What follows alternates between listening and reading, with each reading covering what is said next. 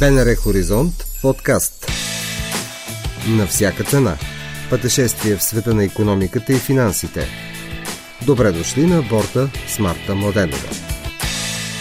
Борсовите индекси реагираха с покачване на новините за изтеглянето на руските сили, които провеждаха учения в украинската граница. Конфликтът НАТО Русия и неговите економически изражения са слонът в стаята от гледна точка на инвеститорите, но изобщо не са единственият проблем коментира в нови епизод на подкаста за пътешествие в света на економиката и финансите Николай Ванюв, управляващ директор на МК Брокерс. Разговорът ни започва от пазарните реакции заради напрежението по уста Вашингтон, Брюксел, Москва. Волатилността е точно така, каквато трябва да бъде при положение, че всеки ден имаме а, новости, идва, идващи по уста Русия-Украина, Русия-САЩ, въобще цялото това напрежение, което се е струпало по, по а, а, руско-украинската граница.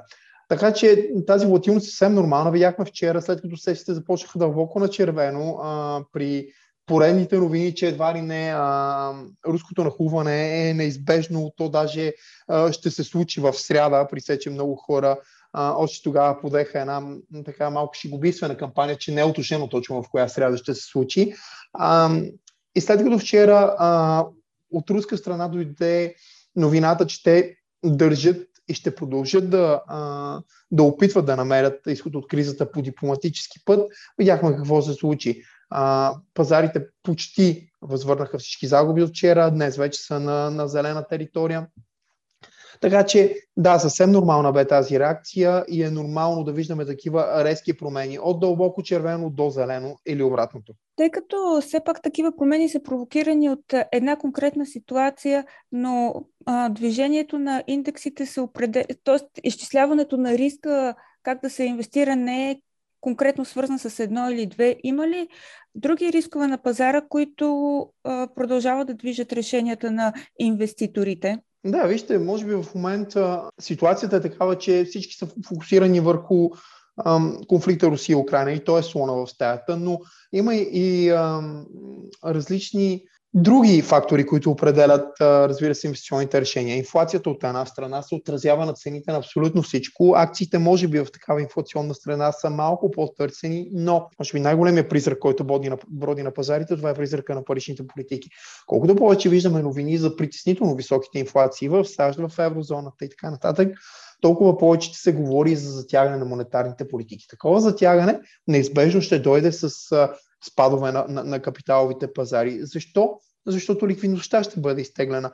А тя е основният двигател на растежа, особено след а, началото на COVID-кризата, а пък и преди това. И от тази гледна точка, а, виждаме ли не съм убеден дали разнобой е точната дума, но различен тип политика от двете, от, от двете страни на Атлантика. Така или иначе Федералния резерв винаги е бил малко по-смел а, в а, решенията си, докато от Франкфурт а, все още не сме чули категорично, че ще има повишение на лихвите, макар че мадам Лагард не потвърди становището си от миналата година, че няма да има такова. Вижте, истината е такава, че от двете страни на Атлантика възможността за взимане на решение е доста по-различна.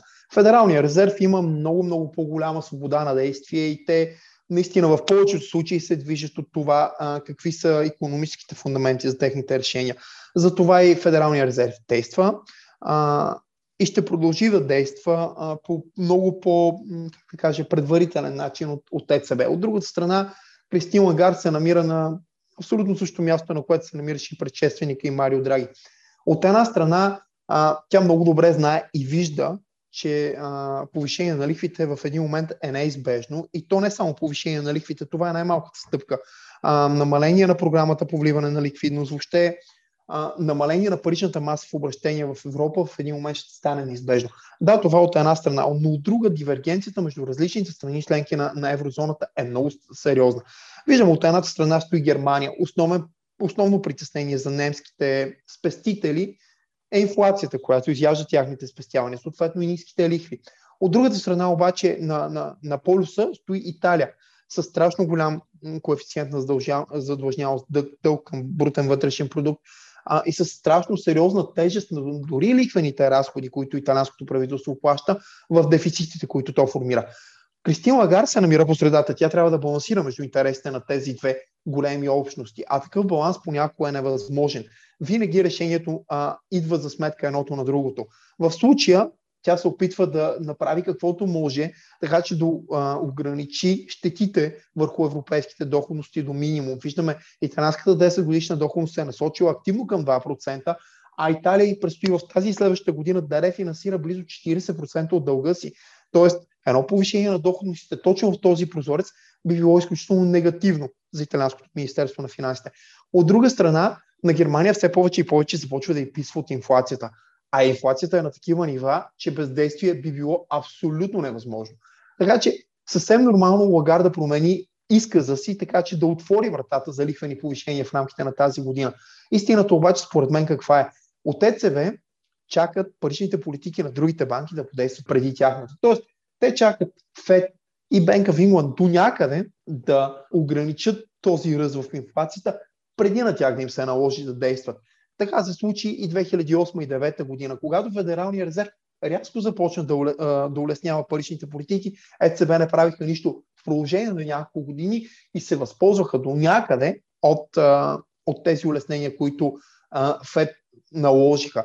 Това се случва и сега. Само, че ЕЦБ трябва да се получи, може би, до някъде от грешките си история, защото твърде бавното действие или понякога дори обратното на това, което трябва да се направи като действие, може да доведе до трайни щети. Видяхме колко по-дълго продължи възстановяването на еврозоната след кризата 2008-2009 година, в сравнение с това в Штатите. Колко по-плавно и бавно беше то. Така че, може би, сега не е невъзможно да видим едно по-бавно и плавно излизане от цикъла на инфлация, пак породено от твърдото бездействие на Европейската централна банка.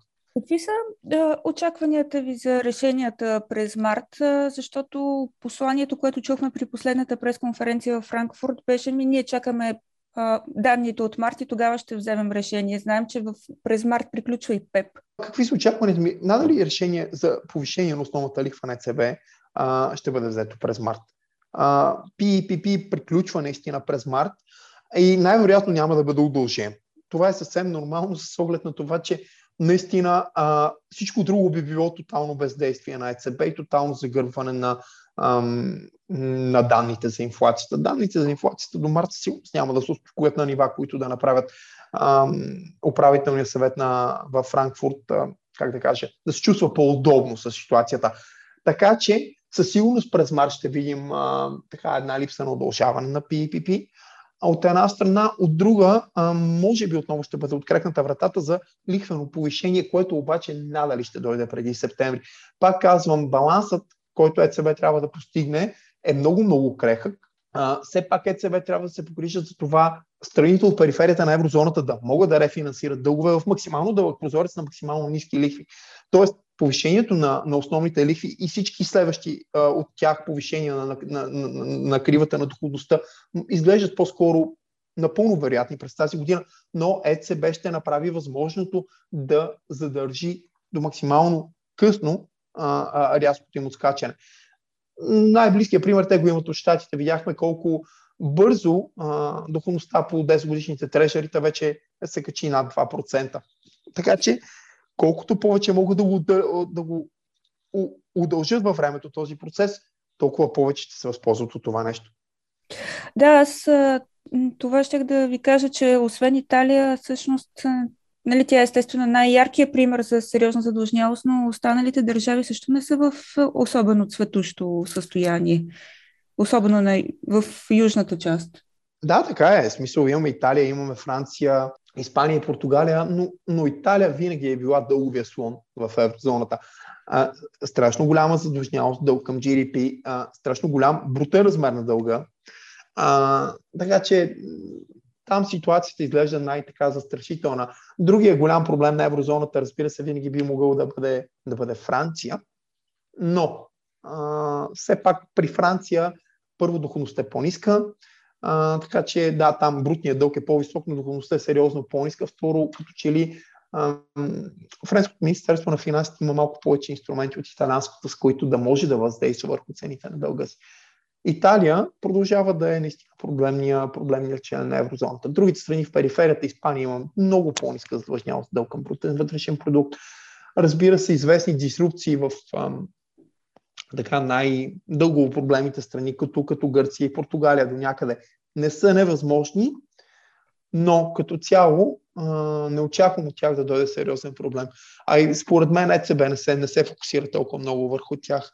Истината обаче е, че, че прекъсването на PPP, заедно с излизането на, а, с изтичането по-скоро на а, срокът, в който гръцкият дълг беше eligible за реп операциите на, на, на ЕЦБ, тъй като едно решение на банката, което позволяваше а, такива да се извършват, извършват с а, а, книжа с неинвестиционен рейтинг от а, кредитните агенции, сега изтича също през март и никой не очаква то да бъде подновено, така че там може би ще видим един известен допълнителен натиск, но а, пак казвам, а, все още имат инструменти за смягчаване от Франкфурт върху ефектите на, на, на, на цялата тази, м, как да кажа, стягане на паричната политика, което предстои. А и Гърция не е основният проблем. Вие споделяте ли като цяло становището, което в момента излъчват централните банкери, а, то е, че инфлацията ще остане, разбира се, висока, но ще започне да намалява втората половина през годината? Или това все още звучи твърде оптимистично? Вижте, истината е следната. Немалка част от, от инфлацията наистина представлява такива временни явления. Цените на енергоносителите са страшно високи. Причината за това са много фактори. рязкото движение на Европа и на Европейския съюз към зелената сделка, което заедно с малко неблагоприятни метеорологични фактори, доведе до това в Европа наистина се наблюдава а, липса на енергия от една страна. От друга страна, факта, че Русия винаги е използвала енер, енергоносителите за политически цели, но това не се случва от вчера. Който не го очаква в Европа е направил сериозна грешка, тъй като Русия винаги е използвала своите нефт, газ, петрол и така нататък за, за политически цели. Това доведе също до сериозни ръстове. Когато погледнем компонентите на всеки един а, на всяко едно изчисление на индекса, на хармонизирания индекс на потребителските цени в еврозоната, виждаме, че а, енергоносителите са основният двигател на тази инфлация. Това не означава, че в другите пера, като например основни хранителни стоки и така нататък, така нататък, няма инфлация. Не, напротив, има ръст на цените, но а, моето очакване е наистина да има едно сериозно м, забавяне на темповете на инфлацията, още може би от началото на пролетта, нататък в, в еврозоната, пък и в глобален мащаб, което наистина ще дойде от едно а, така евентуално успокояване на, на цените на енергоносителите. Виждаме така бледо положителните новини, а, които идват от руско-украинската линия на конфликт сега. Тук какво водят? Успокояване на енергийните пазари и съответно спадване на цените. На всеки му е ясно, че да, в зависимост от времето, най-малкото може да видим сериозна волатилност и натиск надолу на, на, на цените на електроенергията. Ето през миналата седмица, при няколко много ветровити дни в Северно море, видяхме дори първите отрицателни цени, вярно в празни часови фьючерси, но отрицателни цени на, на, на, на тока в Белгия. Това нещо ще се случва. Проблема не е толкова, а, че инфлацията сега е висока и ще спадне, Проблема е цялата тази волатилност, която липсата на стабилна енергийна система води. И такива пикове в инфлацията, каквито наблюдавахме от началото на тази зима, никак не са изключени за в бъдеще, поне докато, поне докато Европа не намери стабилна основа под краката си. Така че, да, според мен част от тази инфлация ще изчезне, още повече, че а, и паричната политика на Федералния резерв ще започне да действа, така че това ще отвори допълнителна свободна зона в Европа. Но може... част от тази инфлация ще остане постоянна. Аз не говоря, много хора си представят изчезването на инфлацията като връщане на цените а, на, на, на нивата им, примерно от миналото лято или от миналата есен.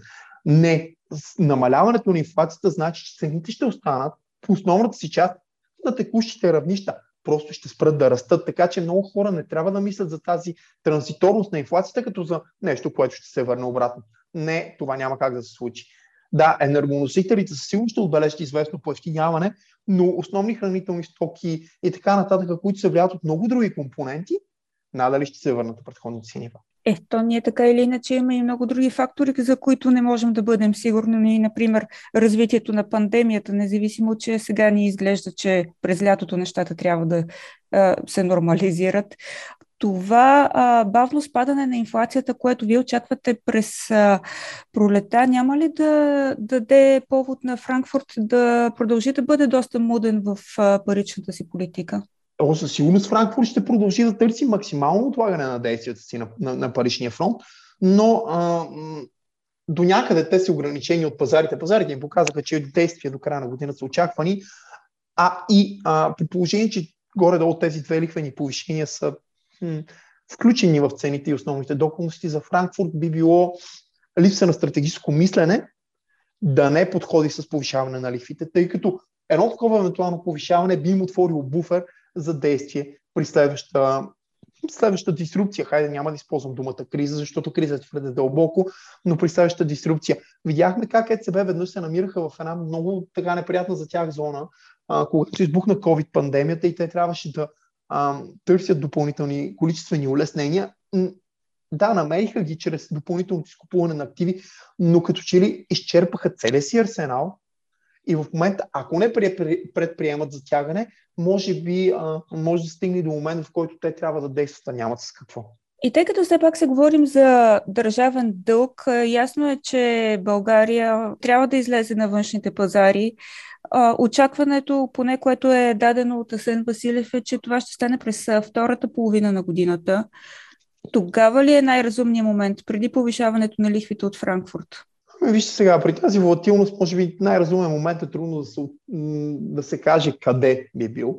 Второ, ако повишаването на лихвите от Франкфурт стане толкова ясно, м- няма да има значение дали това ще се случи преди или след септемврийската среща, когато се очаква да дойде първото, първото такова повишаване. Истината е, че може би България изпусна златен шанс за излизане на дълговите пазари, който беше концентриран в края на третото и цяло четвъртото три месече на миналата година. А, след като малко или много първо се знаеше какво ще е правителството, второ се знаеше горе-долу размера на дефицита, Трето, се знаеше какви ще са нуждите от рефинансиране на падежиращ през тази година дълг. А, пасивността, което Българското Министерство на финансите демонстрира към външните пазари, сега в момента няма как да не бъде наказана. А, ако тогава можеше да се излезне на 10 годишни или дори по-дълги книжа, при много-много приемлива доходност, спред спрямо бундовете от процент, процент и 20 точки, а, беше напълно постижим. Сега спредът е нагоре от една страна, тъй като ситуацията предвещава спредът да бъде по-висок. И от друга страна, 10 годишния бунт е с едни вече близо 50 базисни точки по-висок като доходност.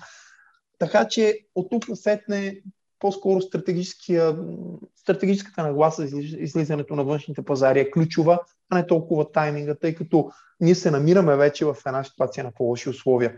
Отлагането на, на излизането за второто три месече, поне според мен стратегически не е най-правилното решение. Най-правилното решение е м- финансиране на един пайплан през цялата година, така че да може да се хванат максимално добри, както и малко по-лоши а, условия. Но, а, пак казвам, стеснявай, стесняването на целият този времеви прозорец за момента, в който наистина на касова основа би, биха ни трябвали средства, тъй като нали, основната част от а, социалните разходи биха били фундирани от бюджета до тогава, това би довело до повече негативи, отколкото позитиви. Още повече, че се очаква тогава да се излезне на международните пазари. Тоест, а, международните пазари са много по-склонни да наказват а, стратегически грешки, отколкото вътрешните, при които действат съвсем други фактори понякога. Коментира Николай Иванов, управляващ директор на МК Брокерс. До следващия епизод на подкаста за пътешествие в света на економиката и финансите остава само една седмица.